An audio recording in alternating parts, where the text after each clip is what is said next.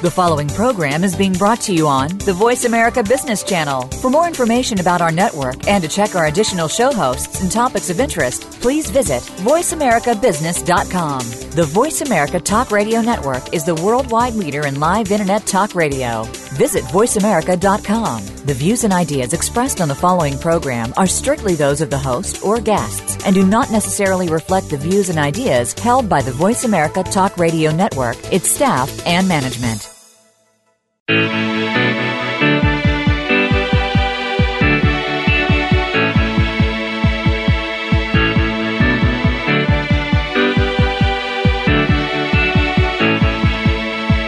hour of the Costa Report is brought to you by Dole Food Company, the world's leading producer and distributor of fresh fruits and vegetables. Welcome to the Costa Report. I'm Rebecca Costa, and thank you for joining me for another two hours of Straight Talk Radio. I want to welcome members of our armed forces who are joining us over the internet today, as well as first time listeners on new affiliate stations in New Mexico, Iowa, New Hampshire, Mississippi, Nevada, Massachusetts, Florida, and New York. Thank you for making us part of your news week. In just a moment, former governor of Minnesota and the man who many expected to be Mitt Romney's vice presidential running mate, Mr. Tim Pawlenty, will be joining the program to talk about a subject the 2016 presidential candidates have not yet addressed. And that is the fact that one third of the U.S. population comes of retirement age within the next 10 years. And the latest reports indicate most Americans have less than $10,000 of savings to fall back on. Actually, when you dig a little deeper, these days the only people who have the means to retire seem to be government employees and the well to do. And we're going to hear more about that in today's program. But before Mr. Pawlenty joins us, as is my custom each week, let me tell you a little about his background. Timothy James Pawlenty was born in St. Paul, Minnesota, and earned his undergraduate and law degrees from the University of Minnesota. While in school, Pawlenty interned in the office of Senator David Durenberger, where he got his first insider's look into the world of politics. Upon receiving his law degree, he worked as a labor attorney until he was invited to join a software services company in Minneapolis, where he was appointed also to the city's planning commission. Then in 1992, Pawlenty was elected to the Minnesota House of Representatives, where he served five terms and as the House Majority Leader. In 2002, Pawlenty threw his hat in the ring for governor of Minnesota. He emerged victorious and served as governor until 2011. It's important to note that Pawlenty inherited a $4.3 billion deficit when he became governor. And by the time he entered his second term, he had eliminated over 2.7 billion of that deficit. During this time, Pawlenty also acted as chair of the National Governors Association. Though Pawlenty has explored the idea of running for president of the United States, he chose to put his experience and talent to work behind the scenes, acting as co chair of McCain and Romney's campaigns. Pawlenty eventually returned to the private sector as president of the Financial Services Roundtable. And I would be remiss if I did not mention that Mr. Pawlenty is a best selling author. His book titled The Courage to Stand tells the story of his journey from a young boy in a small meatpacking town to the highest office in Minnesota. It's my pleasure to welcome to the Costa Report former governor of Minnesota, Mr. Tim Pawlenty. Thank you for joining us, Mr. Pawlenty. It's a delight to be with you and be back with you on the Costa Report, Rebecca. Thank you. Well, it's wonderful to have you back. As I mentioned earlier, you know, one third of the United States comes of retirement age in the next 10 years, and recent surveys indicate retirees have less than $10,000 in savings, and almost 60% do not have any retirement plan at all. So we are facing a near term crisis in our country. Yet we don't hear the presidential candidates talking much about how this is going to affect the economy. So I wanted to ask you to talk us through this situation because you've spent a lot of time looking at both private sector and government sector retirement benefits, and you discovered there was a pretty big discrepancy. Is that right? Boy, we sure have, Rebecca. And well, thank you for teeing up an important topic that is not getting enough attention, either in the presidential debate or more broadly. And so I think everybody knows Social Security exists, but Social Security is not uh, necessarily sustainable in its current form. So the government needs to act to reform and stabilize and improve Social Security. That hopefully will get done, even though politicians keep talking about it, it doesn't actually happen. But beyond that, people also have to take more responsibility for their own retirement future. Life expectancies are growing rapidly. People are going to live a lot longer. And for many people, uh, Social Security is going to not provide enough resources for what they hope to achieve and the level of, of uh, living that they want to have in retirement. So here's one example of the kind of low hanging fruit that's out there that as a as a nation we should be talking about. Congress many years ago authorized employers, companies to automatically enroll into their workplace savings plans, retirement plans, uh, and also automatically escalate their employees in those plans. Of course, employees would have the option to opt out if they don't like it. But if you have employers who automatically put people in instead of having to do the paperwork and opt in, it changes the participation rate in the workforce and it changes it remarkably and substantially, especially for women, younger workers, and workers who are minority or have diverse backgrounds. And it's not just changes it a little, it changes it a lot. So that's the kind of idea, that's an example of the kind of thing that we should all be pushing. Employers should be doing this. It doesn't cost them, you know, this automatic enrollment doesn't cost them anything or much. Employees should be pushing for it and companies should be trying to, you know, to their peer companies saying if you want to be a best of class employer, if you want to be one of those companies that says it treats your employees really well, then do this. And so we're trying to do that through a campaign called Save 10. And if people are interested, you can just Google Save 10 and it'll come up on, on the uh, internet search. Well, now, how is that different from employers offering employees a 401, uh, 401k plan, for example? Yeah, so that's a great question. And the difference is employers may offer a 401k or an employment based savings plan like a 401k, but they don't do what's called automatically enroll employees in the plan. So you could choose to be in, you could choose to be out, but you've got to you know take the steps if you're an employee to get in. And we're saying through this suggestion, employers should automatically enroll employees in those kinds of plans, even if uh, they do at a modest level. And that changes the participation rate, the empl- employees, the number and percentage of people who participate in the plan. And if you do that, goes way up employees don't get mad if you put them in there automatically, and it changes the savings rate. Exactly. And I can't agree with you more. I mean, it's kind of like not wanting to have your phone uh, number and your name in the phone book you know they automatically print it unless you actually get a hold of them uh, wait uh, wait on the line and, and, then you actually have to pay money to have them not put it in the put it in the phone book so you know who wants to go through that trouble so most of us just live with having uh, uh our, our, phone numbers uh, and our names in public um, it yeah. turns out that the the, the, yeah. the, other thing rebecca there's about a third of the companies uh, 25 to a third percent or to a third of the companies that don't offer employment based savings plans or 401ks or similar programs. So we want to find low cost, easy, non bureaucratic, non regulatory, non expensive ways to encourage those employers to offer plans for their employees too. And, and uh, there's a whole discussion that needs to take place about that as well. Well, absolutely, because small businesses are so overburdened these days, they can't afford to be thinking about retirement.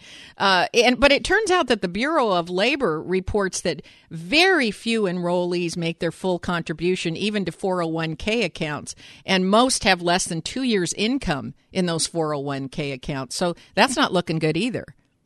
No, in fact, if you look at the statistics, and I may be off a little bit about this, so give me a little grace because I'm doing it from memory, but something like 25% of adult Americans have less than a $1,000 saved for their retirement, and another very substantial percentage uh, has less than than $60,000 total, and then that percentage is like, you know, over half of the adult population has less than 60,000. Now, 60,000 is a substantial sum but when you think about what it's going to take to live, you know, 10, 20, 30 or more years in retirement, trying to do that on even $60,000 of savings is just very, very difficult. And Social Security, while very helpful and appreciated, you know, only provides a very modest safety net for, uh, and it's not. It's going to be very disappointing to a lot of people if that's all they have. Well, I'll tell you a really uh, scary statistic. Uh, Cambridge geneticist Aubrey de Grey has has uh, gone public and said that the first person who will live to be 1,000 has already been born. Yeah, there are people working on technology, some Silicon Valley types who uh, you believe they're going to want to live forever, at least for another 100 years. That, that's right. And when you think about the resources it's going to take to sustain someone a thousand years, but my goodness, you know, uh, and uh, we, we, we just we don't even have a plan for that. Um, we have to take our first break, but we, stay where you are. We'll be right back with more from Tim Pawlenty. You're listening to the Costa Report.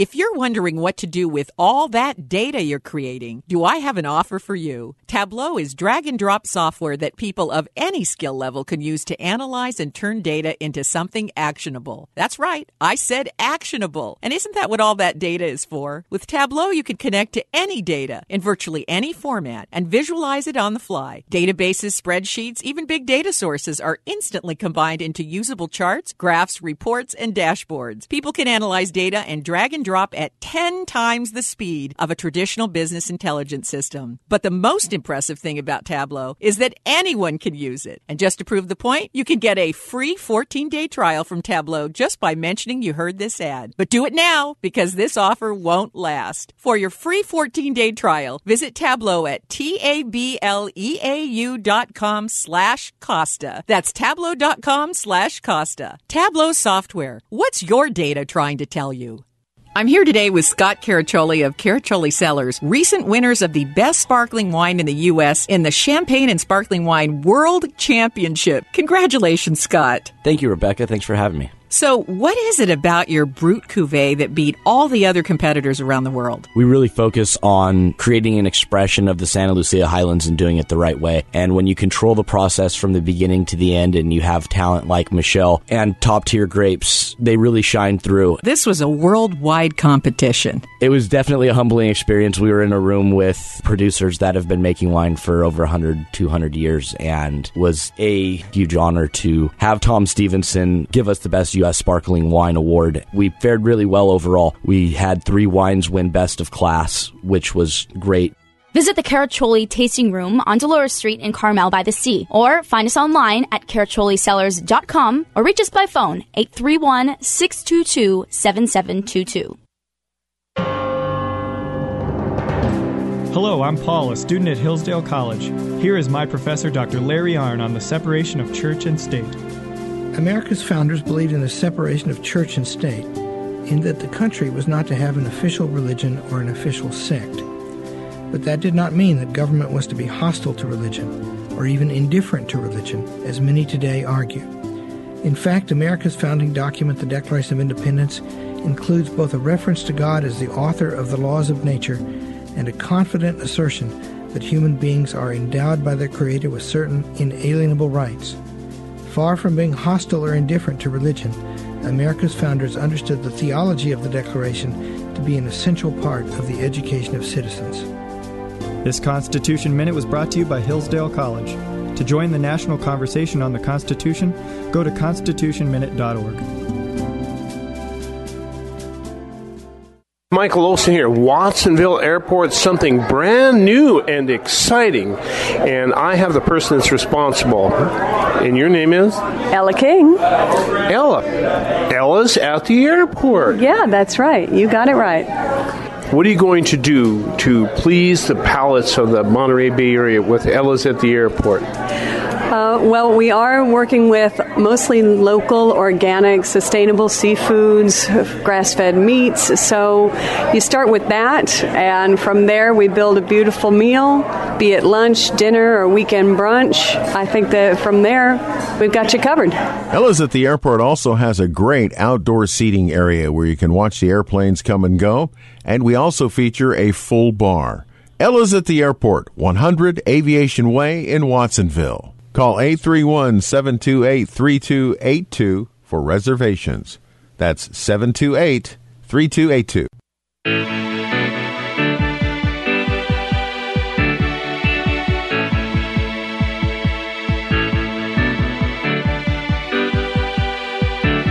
Welcome back to the Costa Report. I'm Rebecca Costa, and my guest today is former governor of Minnesota, Mr. Tim Pawlenty.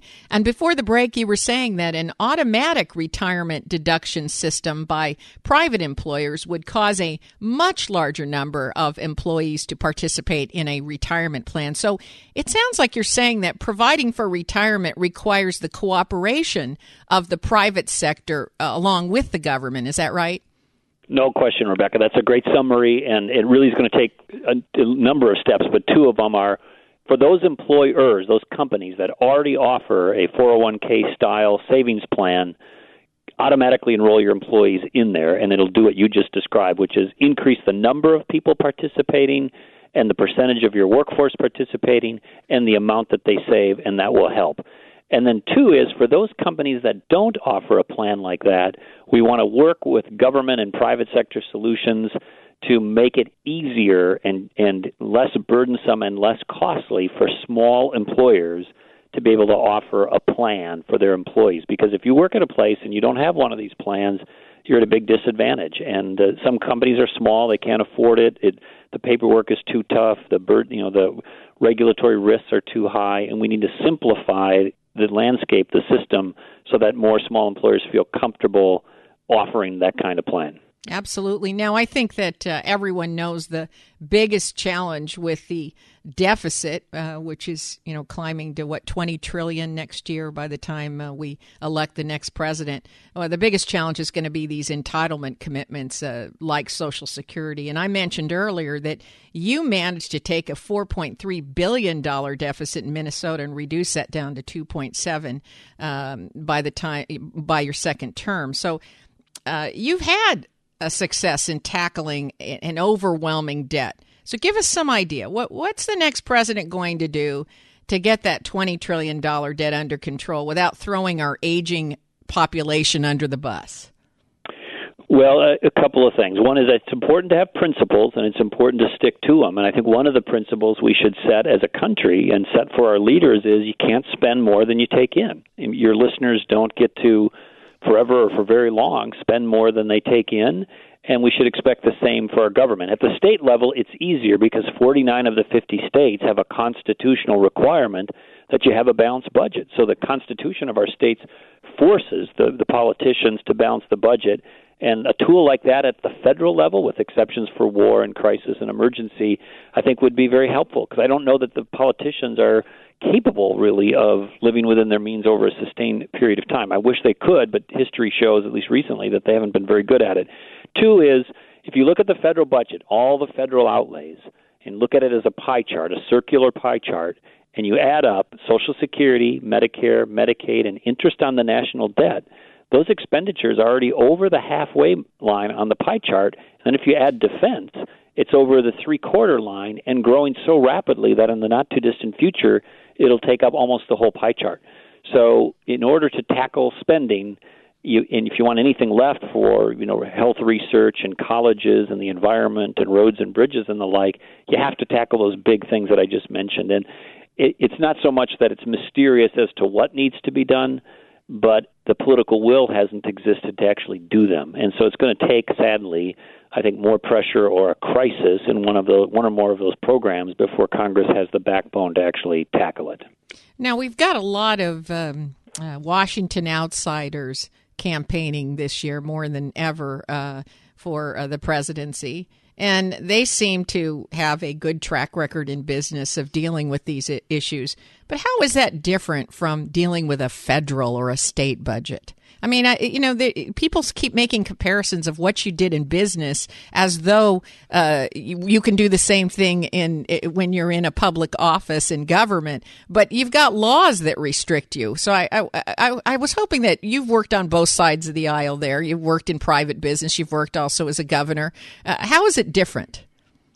Well, in government, if you're the majority leader or the president or governor, it's a little different if you're in the executive position. But you know, there you've got a in the U.S. House of Representatives, which is 435 people, uh, and in the Senate, 100 people. So you got 535 people who are essentially your board of directors. So if you're the president or the governor, and you have a state legislature like that, and you say, you know, we're going to do X, um, you know, your 535 person board of directors says, well, maybe we'll do X, maybe we won't. Um, in in the private sector, you certainly have shareholders and a board of directors, but it's much more hierarchical. You know, if you run a company, you have the confidence of your board, usually you know five to fifteen people, yes, uh, and the backing of your shareholders. If you say we're going to do X, the organization's you know says okay. The CEO said we're going to do X, we're doing X. Everybody get in line, and we're going to go do it. We're going to do it with a deadline. We're going to do it with crisp execution, and we're going to be accountable for the results. And if we don't, you know, we're going to get fired or something bad's going to happen in government, it's much more horizontal. You know, it's the founders uh, said, look, we're going to have checks and balances. We're not going to have somebody be able to run roughshod over the system.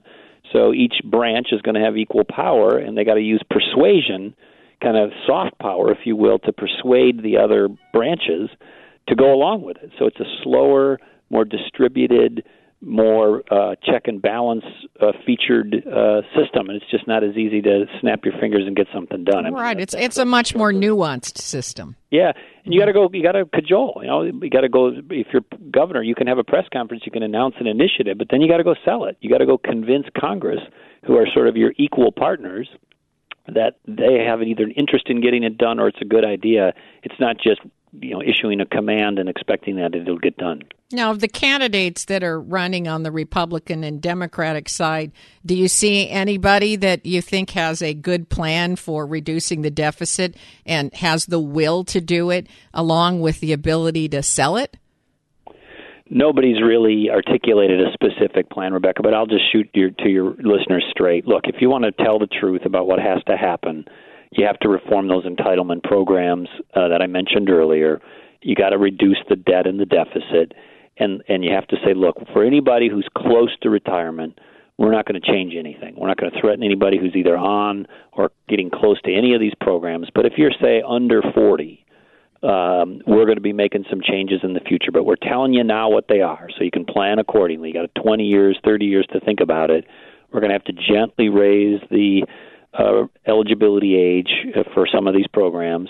By the way, we're going to have to means test it so the rich people aren't going to get quite as much as some other people, either in terms of you know annual increases or otherwise. And we're probably going to have to, you know, make some other changes in the program. But it's not hard. You know, you can fix Social Security real easily by just gently raising the retirement age over time, or, or means testing part of the program, so rich people don't get all the same benefits as everybody else and you go a long ways towards fixing it. And again, I wouldn't do it for anybody on the program or close to the program. And and what people don't realize is in current law, if Social Security goes into a point of insolvency, mm-hmm. benefits under current law get cut automatically 25%. Uh, so, so that's already baked into the current. So, is that the likely outcome? No. I mean, if nobody wants to touch it, that's what'll happen, yeah. right? I think I think it'll be short of that because nobody would want to tolerate a 25% cut in benefits, and so they'll do something eventually, but it's going to take more pressure, frankly, more of a crisis environment because they just keep kicking the can down the road because they don't want to tackle it because uh, they don't have to yet. Yeah, yeah, I understand. And they get punished, and they get punished for talking about it. they, they, people get beat up over this. Isn't that the truth? But they're not the first yeah. people to be punished for t- speaking the truth. Uh, we have yeah. to take another short break. When we come back, we're going to talk about uh, an, another issue which has been noticeably absent from the presidential debates, and the, and that's the topic of cybersecurity. So stay tuned. You're listening to the Costa Report.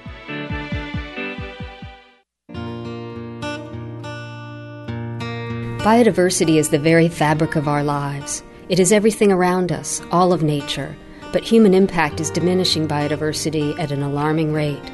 And because of that, the intricate web of biodiversity is unraveling in ways we don't fully understand, and our world is becoming less resilient. That's why we are biodiversity advocates. We're the E.O. Wilson Biodiversity Foundation. Guided by the greatest living naturalist, E.O. Wilson, we champion research and education that expands our understanding of biodiversity and informs worldwide conservation efforts. The E.O. Wilson Biodiversity Foundation is building a movement of environmental stewards like you who share our sense of responsibility for the living world that is our home. Join us in our quest to protect biodiversity, the fabric of our lives. Visit eowilsonfoundation.org. Jungle Plant brings the lush outdoors into your home or office with plants that always look their best. Jungle Plant owner Dale Crable provides quality indoor foliage and a nurturing plant service throughout Santa Cruz and Monterey counties. Jungle Plant is mobile and comes right to you. Services include plant rental, a guaranteed weekly maintenance program, vacation care, and plants for gift arrangements. Call to schedule a free consultation 831 462 5806 or visit jungleplant.com. People do not like going to the dentist unless they're going to this dentist. Hello, folks. Michael Olson here with Dr. Guy Peabody. Well, doctor, you work with a lot of people who haven't been to the dentist for a long, long time. There's got to be a little fear there when they show up in your office. Yeah, it's funny you ask that. People are worried when they first come to see us if they haven't been to the dentist in a long time because they're afraid they're going to get berated. And uh, I chuckle at that because we're here to help people. We assure them that we have today and the future, and we're just going to take good care of them, and everything's going to be fine. The most important thing we can do for them is listen to them. We want to find out what their concerns are. We want to find out who they are as people. We want to know if they're apprehensive about dental care or not. We want to know what their goals are. My job is to mainly find out how I can make them happy, and I can't do that unless I know what's going on inside. Call Dr. Guy Peabody for a consultation today and wake up to a great smile tomorrow. 831 457 0343 or visit drpeabody.com. Is your internet connection slow? Etheric Networks can help you. Etheric Networks is the Bay Area's locally owned alternative to DSL satellite and cable. We do a few things to make our service better. We have a great reputation, and our staff is committed to providing a great user experience. We listen to our customers and listen to our staff. We pay living wages. Our staff are local Bay Area engineers and professionals. We provide flexibility and personalized service. Being in Silicon Valley, we have direct contact with the networking software and hardware companies and can bring new technologies to market before the cable and phone companies. We operate a tower based fixed wireless network as well as a fiber optic backbone network that rings the bay. The combination creates an ultra reliable high capacity network that you ought to try. KSCO Business Special. Business service up to 10 megabits per second symmetric for as little as $299 a month with a $399 installation fee. Etheric Networks. Call 650 399 4200. Etheric.net. They've come back to KOMY for another exciting season of hockey. Here's Marta with speed on the left, makes the move on Petrovic in front, backhand shot, he scores! A spectacular goal by Patrick Marleau as he blasted his way in. Afterburners flying. The Sharks are up 3 to 1, and Patrick Marleau has his fourth of the year. Don't miss the next exciting San Jose Sharks game on KOMY, AM 1340.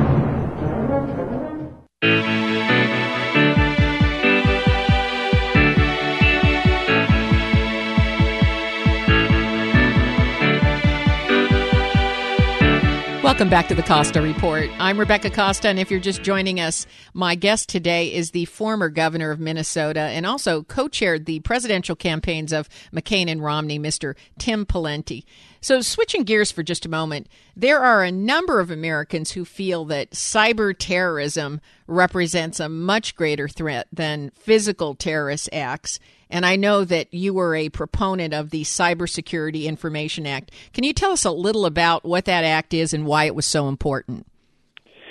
Sure. The, the short version, Rebecca, is the, the act that just passed allows legal safe harbor if companies share cyber information in good faith, not about personal information, but about cyber threat information. So if your company is hacked or you have reason to believe somebody's trying to hack your company or your systems, and you need some help or you want to warn other companies about it or you want to let the government know so they can do a criminal investigation or maybe even a terrorism investigation um, you know you want to be able to give up that information and not be worried about getting sued. So for example if you're a bank and you get hacked or attempted to hack and you turn it over to the government you know is somebody else going to be able to do a freedom of information act and see what you turned over are they going to be able to see your systems that may be you know uh, competitive or com- proprietary from a competitive standpoint you know, are the trial lawyers going to get a hold of that and sue you for negligent maintaining your systems? Are your regulators going to look at it and say, "Aha, thanks for, for giving this to us. Now we're going to fine and sanction you for keeping you know negligent systems." So the idea is, if you share threat information in good faith, uh, and it's not personal information, it's threat information, then you'll get some legal protection from getting sued and fined and sanctioned if you're doing it with the spirit of trying to warn other people and to try to uh, avoid further damage. So it's like an amnesty program. Partial amnesty, you know, you don't get automatic amnesty. You can't say, you know, we were we were negligent and you know did bad things and we're coughing up some information and somehow get blanket protection or amnesty. It's just amnesty for turning over the information, not for you know any underlying causes or negligence. Yeah, you know, I was trying to explain this to somebody, and I drew the analogy of the uh, the FAA offering an amnesty program for pilots who came forward and reported near misses. You know, that was yeah. always going to be something that left them vulnerable to being sued, and yet the FAA needed to accumulate this information so that they could institute uh, safety measures so that other pilots wouldn't uh, repeat the same mistakes. Exactly. And so they offered an amnesty program, and it worked beautifully. Pilots couldn't wait to report errors because uh, it, it, it helped protect them from any further damage. Yeah, and if somebody can monitor the pattern of these you know intrusions or in errors in the case of medicine or pilots you know over time you can see patterns and then make corrections and you want to be able to make sure that that information is good and it's made available in a timely fashion the other thing just real quickly it does is you know if china triangulates or decides to focus on one company or or Russia or Iran or North Korea or some of these criminal gangs from the former East, you know, Soviet bloc or Eastern Europe, you know that's not going to end well for the company. It's not a fair fight to say it's you know a fill in the blank company versus China. We have to have a Team America approach to this because otherwise, any one company is going to not have the time and the resources and the money to fight off, you know, attempted cyber hack by other nations or nation states or international criminal gangs, and that's where a lot of it's coming from. Mm-hmm. And so, this allows a, a sharing and a team approach to some of these issues that empowers and brings more resources forward than any one uh, company could do by itself. Right. It's it's basically aggregating all the information known, so that it, which makes it easier to identify who the criminals are.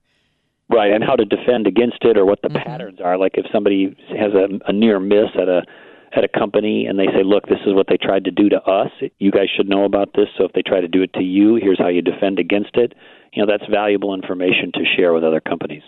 Yeah, now along those lines, I'd like to get your take on a really interesting twist when it comes to hackers. A day after the Paris uh, terrorist attacks, the hacking group Anonymous announced that they plan to unleash a series of debilitating cyber attacks on ISIS. And as we all know, Anonymous is comprised of some of the most skilled hackers in the world. So I guess I'm wondering if we want to be in such a hurry to go after these rogue hackers and whether we should maybe be turning our focus to state sponsored hacking, uh, such as those that were launched by Chinese and Russian governments. I'm not trying to say let the bad guys off, but if they're going to help us with ISIS.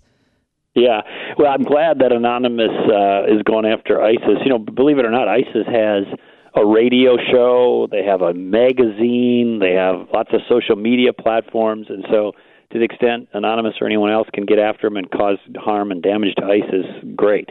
Um, that being said, if you look at cyber attacks over time and worldwide, it's pretty clear that this has shifted from college kids in basements trying to hack into the DoD and the like, and we got a lot of either nation states or nation state sponsored or nation state enabled uh, groups who are behind most of this, and, and frankly uh, it's been publicly reported that a lot of it is coming out of China, a lot of it's coming out of Russia, Iran, North Korea, and the like. And sometimes it's nation state, sometimes it's criminal, but it's a lot more sophisticated than it used to be. And it's there's some scenarios, Rebecca, that are just very, very concerning, and they present almost an existential threat to some of the most critical infrastructure in our country. I mean, imagine I don't want to scare people, but you know, imagine a scenario where they shut off the electrical grid not for you know a couple of days, but for a few months. You know, point of sale terminals don't work at grocery stores, refrigeration systems don't work, heating systems don't work, instant cash machines don't work. You know, there's no lights on uh, the gas pumps don't work. You can't drive. Gas pumps don't work. The sales terminals theirs don't work. And by the way, the natural gas lines, you know, are pressurized using uh, sometimes electricity on the other end. So, and that's just one scenario. Mm-hmm. Uh, so this is really serious stuff, and it, it pre- presents an existential threat to our country. Um, we're really good at it, uh, as other countries are, but we have got to stay on top of this and ahead of it, and it's it's probably one of the most challenging issues of our time. But from everything that I read, we're taking a defensive posture. We don't really have an offensive plan, do we? Well, under uh, U.S. law, the only entity that is authorized to hack back, attack back, counterpunch, if you will, is the U.S. government. If you try to do that as a private citizen or a private entity, uh, you know you could find yourself in legal trouble. So we depend on them to provide the deterrence and the hackback. And they, uh, if they are doing it, they don't tell us about it. So you know you know about the Sony picture situation where it was attributed to North Korea uh, without explanation. You know, the internet in North Korea kind of went out for a day not too long after the president said we're going to go after North Korea at a time and place of our choosing. You know, it was never acknowledged that the U.S. you know caused the internet in North Korea to go off for a day but uh, it happened. So you might wonder how did that happen? but you know, nobody's saying uh, we did. Funny that. coincidence. Right, right. now you've suggested that Congress uh, should create a strong electronic security uh, requirement, which businesses which handle sensitive material would have to comply with. But to many businesses, that sounds like even more government regulation coming down the pike. Is this something the government needs to legislate or provide guidelines, or is this something that businesses and consumers just have to assess their risk and assume responsibility for? Well, it's a think of it as a pipeline or a chain that's only as strong as its weakest section or link. Mm-hmm. So the financial services sector and some others have been at this a long time under regulation, and I would say you know the financial service sector is as advanced as anybody in this space. But we're linked to a bunch of other sectors that haven't put the same amount of investment and time and expertise into it, and we're vulnerable because we're connected, let's say, to some companies through their payment systems uh, who who've got old equipment or not very advanced approaches to this. So the consequences are so severe. I don't think you can just say, at least for those things that are critical infrastructure like electricity, payments, right? Um, you know, water, uh, stuff like that you know, we we just think we'll leave it to whoever's running that stuff, and we hope that they do well as they try to figure out what China's up to or Russia's up to, and we hope they buy the right equipment and make the right investments and buy the right software and hire the right people. Uh, you know, and their standards are high. I think it's more dangerous than that, and it's a national security issue. So I think we have to have minimum standards at least for the sectors that are you critical. That yeah, that represent critical infrastructure, the financial system also. Now we have to take our yeah. final break, but we'll be right back after these important messages from today's sponsors. You're listening to the Costa Report.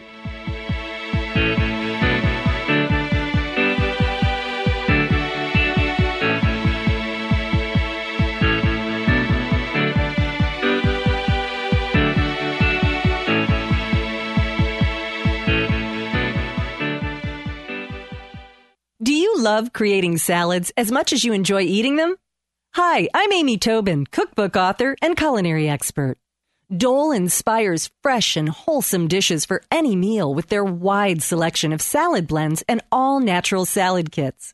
From the mild and tender texture of sweet butter lettuce to the crunch of classic romaine sprinkled with colorful shredded carrots and red cabbage, Dole has over 30 salad blends to satisfy every palate. If you're looking for the ultimate in convenience, try Dole's unique salad kit combinations that include farm fresh lettuces and vegetables, mouth watering all natural toppings, and specially made dressings. It's all you need to make a distinctively delicious salad. The possibilities are endless. Visit www.dolesalads.com for recipes and other ideas to feed your culinary imagination. Big data is being generated by everything around us all the time. Every digital process and social media exchange produce it. Systems, sensors, and mobile devices transmit it. Big data is arriving from multiple sources with ever increasing velocity, volume, and variety. It's becoming the world's newest resource for competitive advantage, allowing decision making to move from the elite few to the empowered many. The escalating demand for insights requires a fundamentally new approach to architecture, tools, and practices. To extract meaningful value from big data, you need optimal processing power, analytics capabilities, and skills. Find out how IBM Big Data and Analytics can transform your business.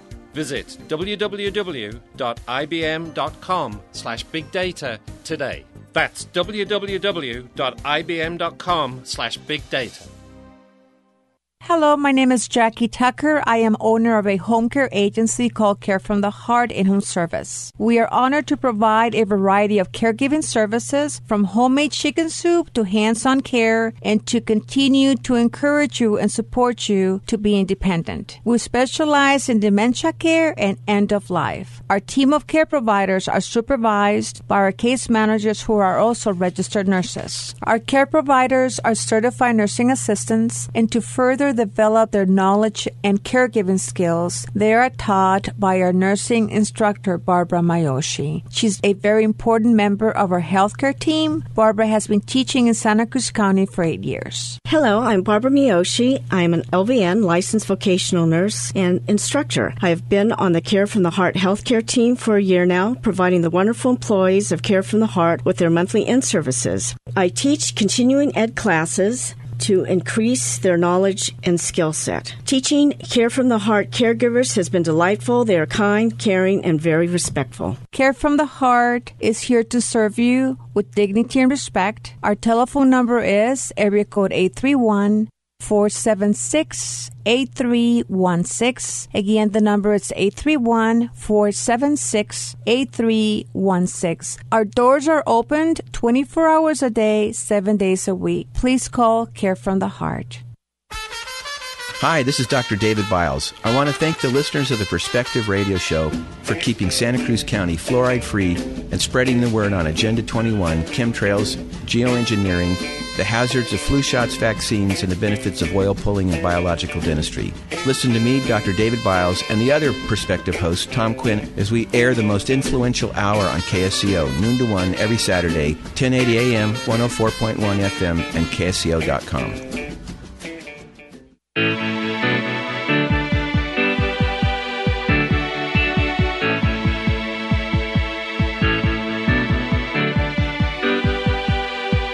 Welcome back to the Costa Report. I'm Rebecca Costa, and my guest today is Tim Pawlenty.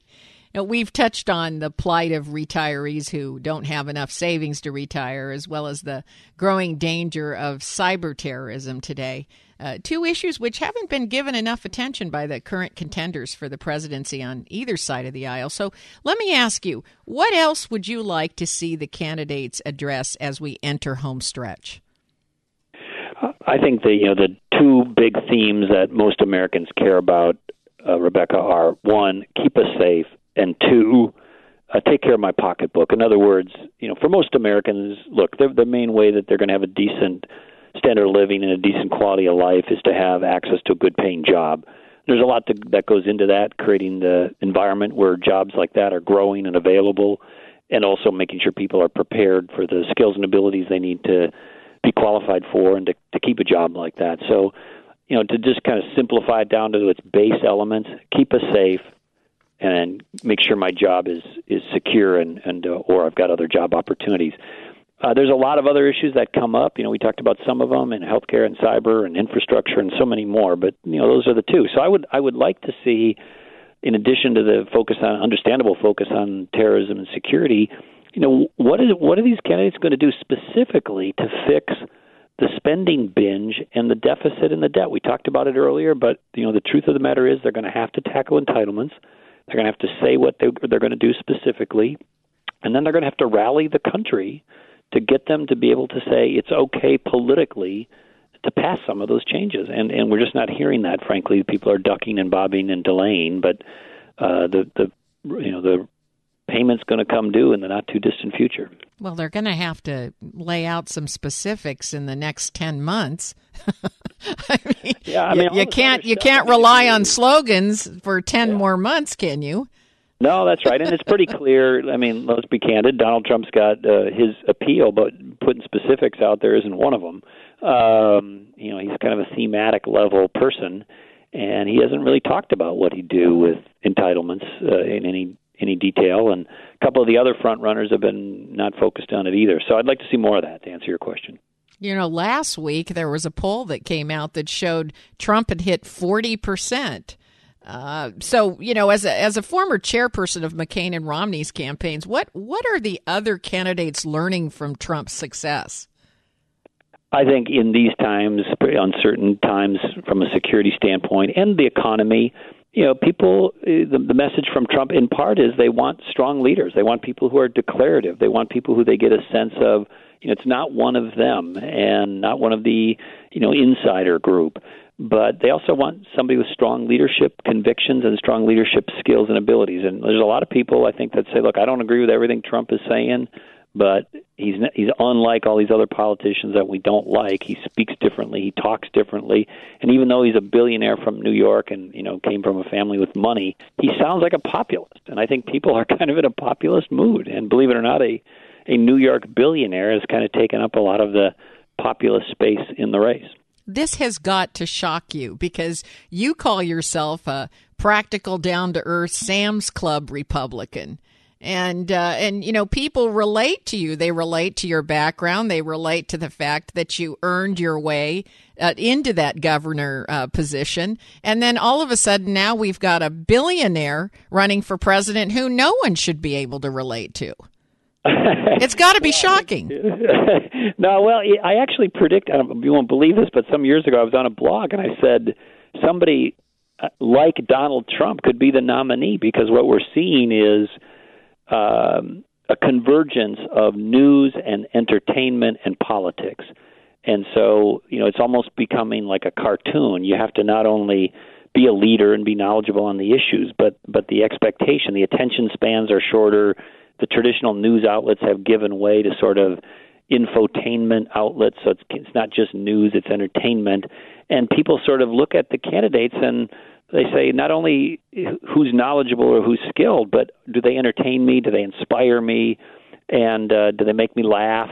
You know, do they look good and sound good on television? So there's an entertainment quality to it that Trump combines with sort of a rebellion, populist tone and qualities that I think is you know putting him in the position he's in. So it's drifting more and more away from you know who's a technocrat or who's actually skilled in terms of their resume or, or experience in terms of their resume to you know who entertains me and who inspires me. And while to be a leader you got to be inspiring. We can't just have it all be charisma and inspiration. There has to be some depth and substance to it too well, and, and also you've got to be able to win a national election. I mean, it's not it's not just the GOP nomination. In order to win a national election, you have got to appeal to women, blacks, Hispanics, independents, and you got to get some Democrats. I, I don't I don't know how that happens with Trump. He's managed to alienate everybody. Yeah, yeah. he's he's also put his finger on something. We have to be fair and say, look, he's put his finger on something, which is I think there's a the under current or the subline is people saying these regular politicians have screwed things up so bad that how how much worse could it be if somebody like Trump, who's shall we say unorthodox politically, uh, gets in there? And there's, there's sort of uh, how much worse could it be? well, I, I uh, hate to think we're going to cast our votes on that basis, but you may well be right. Look, I know there are a lot of listeners today who are wondering whether you're going to return to your work in government. And so, without divul- divulging any secrets, can you tell us if you have any plans? you know, I don't, Rebecca. I consider myself politically retired. Uh, as you mentioned at the top of the show, I served in a city council level, a state legislator level, a majority leader, and two terms as governor, and briefly but very unsuccessfully ran for president. So I had a full run at it, and I'm enjoying my time, you know, dealing with business and private sector issues. Um, so I don't have any plans to well, I, I, can't say that I blame you, but I know there are a lot of Minnesotans who would like to see you back around now. Well, you're nice to say. I appreciate that. I, it's meaningful. I enjoy public service a great deal. You get up every day to you learn things, and you have a chance to to use your time and talents to do something hopefully meaningful and for the common good. Um, but in Minnesota, keep in mind I'm a Republican, and that's a pretty blue or Democratic place, so it's not exactly a walk in the park to get elected there as a Republican. Absolutely, but with your track record there, uh, and the condition the state's in right now, I have to believe there are a lot of people uh, thinking about the good old days when Pawlenty was at the at the helm. Now, for folks who want to know more about your activities, your opinions, and get information about your book, The Courage to Stand, do you have a website or a social media address they can go to? Sure. You know, the easiest way, of course, I've got a Facebook page, but the easiest way to do that is at Tim Pawlenty on Twitter and. Uh, the one thing I mentioned at the top of the show, if mm-hmm. you're interested in kind of pressuring your company to get into better savings for their employees, yes. Save Ten is a is a branding name for an initiative. We've got a campaign to try to get more companies doing more for their employees. So it's save10.org save10.org. I'd like listeners to go there, particularly now that we know that most retirees, which is a third of the country, do not have a retirement plan. So go to Save 10. It's not too late. You can do something about that today. Unfortunately, that's all the time that we've got left. But before we close today's program, I do want to take a moment to thank you for your service to our country. Thank you, Mr. Pawlenty. You're kind to say. It's been my pleasure, and, and I hope everybody has a wonderful Christmas and holiday season. Absolutely. And same to you and your family. Look forward to speaking to you again. Okay. Thanks a lot.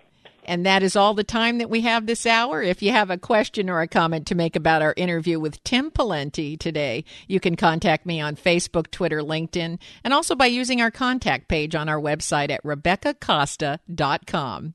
We love to hear from you, and we make a point to answer every one of your emails. So while you're at our website, uh, you know, be sure that you go to the contact page and you get and you and you give us uh, your email address, and uh, we'll contact you right back. And also, let me remind you that one of the most unique and appreciated gifts you can give this season is a first edition book with a custom dedication and autograph to the one you love. So, if you have a reader on your list or someone who likes to stay current on politics and social trends, make sure you put in your order for your copy of The Watchman's Rattle early. Just click on the book and it'll take you to the order form.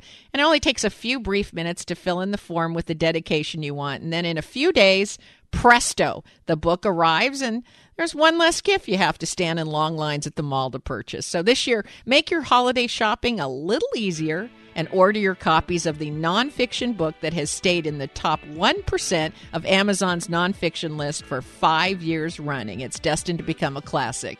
Next week, I'll be spending time with my family, and so we'll be re airing our interview with the man who has moderated more presidential debates than any other living individual, Mr. Jim Lehrer. He gives us some unique insights into what goes on behind the scenes of these debates. So join us as we rebroadcast our landmark interview with the Dean of Moderators, Jim Lehrer, next week on the only program that puts policy ahead of politics. Now stay tuned for a second hour of Straight Talk Radio. You're listening to the Costa Report.